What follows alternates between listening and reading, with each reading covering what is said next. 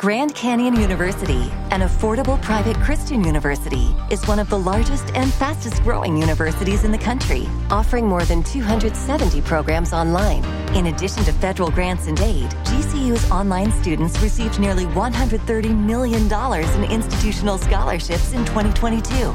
Find your purpose at Grand Canyon University. Private, Christian, affordable. Visit gcu.edu slash myoffer to see the scholarships you may qualify for. Good Risings. I'm Jackie. And I'm Brian. And this is Grateful Grains. Welcome to day two of our conversation on detoxification. So yesterday we talked about the toxic load. We talked about what kinds of things can overburden our natural detoxification systems. I know it can be overwhelming when you start to think about all the harmful elements we're taking on from one day to the next. But like all things in life, we have to accept what's within our control and what isn't. So if you have no choice but to sit in traffic every morning and every night, understand that you're going to have to do a little extra work to help your body rid itself of the toxicity that comes from all those harmful fumes. Right. At that point, you want to be paying very close attention to all the other toxic stressors in your life. What are you eating? What are you cooking with? What kind of makeup are you wearing? What are you washing your clothes in? Are you using toxic air fresheners and so on?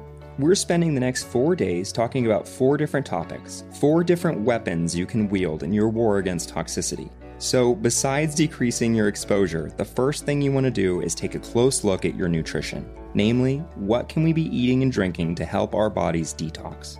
This is a big day. We're packing a ton of information into a little allotment of time. We could easily spend an entire week covering how different foods affect different aspects of our detoxification systems, but we wanted to make sure we took the time to cover the other things we can be doing beyond our diets. Luckily, you can always circle back to take notes if the information in today's episode feels overwhelming or tough to digest.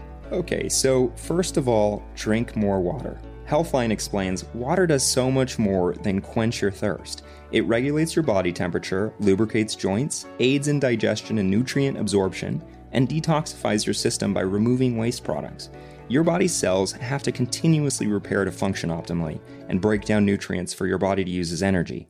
But these processes release waste in the form of urea and carbon dioxide, which cause harm if allowed to build up in your blood. Water transports these waste products, efficiently removing them through urination, breathing, or sweating. So, staying properly hydrated is key in the detoxification process. Drinking three liters a day is a good rule of thumb. And remember, the quality of water matters. We find all kinds of unusual things in tap water. Plastic bottles are full of B P A and are often exposed to excessive heat in shipping containers and storage facilities. You want to be using a filter, even if it's just a Brita. But if the option is available to you, I highly recommend getting yourself a reverse osmosis water filtration system. This will clear your water of everything and anything. And once it's filtered, you'll need to reintroduce beneficial minerals. I use C M D's mineral drops. Let's get into what we need to be eating. First of all, foods rich in antioxidants. Antioxidants protect our cells against damage caused by free radicals. Our bodies actually naturally produce free radicals for cellular processes like digestion. But things like smoking, a poor diet, alcohol, and exposure to pollutants can cause our bodies to produce excessive free radicals. In excess, these molecules have been implicated in dementia, heart disease, liver disease, asthma, and certain types of cancer. Again, antioxidants combat them. So vitamin A, vitamin C, vitamin E, selenium, lycopene, lutein, and zeaxanthin. Berries, fruits, nuts, cacao, vegetables, spices, coffee, and green tea have some of the highest amounts of antioxidants. Next, we have prebiotics. We've talked about gut health a couple times on Grateful Grains, specifically how it impacts our mental well-being. You may recall we mentioned that about ninety-five percent of our body's supply of serotonin, the feel-good hormone, is created in the gut. Now let's talk about the gut and the detoxification process. Probiotics are responsible for producing nutrients called short-chain fatty acids that are beneficial to our health.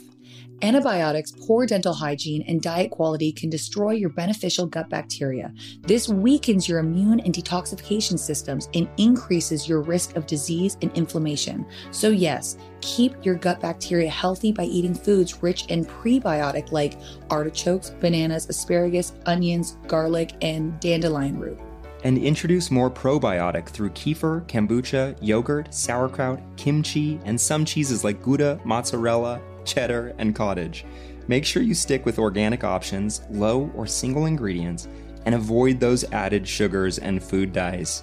When it comes to heavy metals like cadmium and lead, foods high in sulfur like onions, broccoli, and garlic enhance your body's natural detoxification process. I also highly recommend supplementing with chlorella, which is a type of algae. You can add this to smoothies or shakes. Finally, cook with cilantro. I realize a certain percentage of people think cilantro tastes like soap, but it enhances the excretion of heavy metals, as well as phthalates and insecticides. Next, support glutathione. Glutathione is the second most present type of molecule in our bodies besides water. It's a super antioxidant. As we age, our body doesn't make as much and the concentration in our tissues drops. This makes it harder for our cells to deal with oxidants and toxins. We want to support glutathione production on two fronts. Firstly, supplementation with N acetylcysteine. Secondly, we turn on the genes that produce the two enzymes responsible for making G S H by supplementing with broccoli extract, milk thistle, and alpha-lipoic acid. We also want to be eating plenty of cruciferous vegetables, broccoli, collards, kale, or Brussels sprouts. I know it may sound complicated, it may sound confusing, it may seem like a lot of information to take in, but a fantastic first step is to make the switch to a diet based in whole foods, whole ingredients, and go organic as often as possible. When cooking with whole foods, you'll automatically be using fruits and vegetables packed with antioxidants. You'll be using foods high in sulfur like onions and garlic, and you'll be using prebiotics. And when limiting pre-packaged foods, you'll be avoiding all those random additives, preservatives, dyes, and fillers, the things that actually burden our toxic load rather than lighten it. And drink three liters of properly filtered water with a high mineral content. Are you considering making the switch to whole foods, whole ingredients?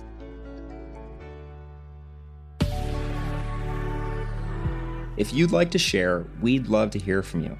We welcome you to comment or message us through the Good Risings Instagram page at Good Risings. You can find me at Jacqueline M. Wood underscore one. And you can find me at B McMuffin. Thanks for listening to Grateful Grains. Be sure to check out the other Good Risings offerings available in our feed. We'll see you again tomorrow for day three of our week discussing detox. Until then, remember, a better tomorrow starts with today.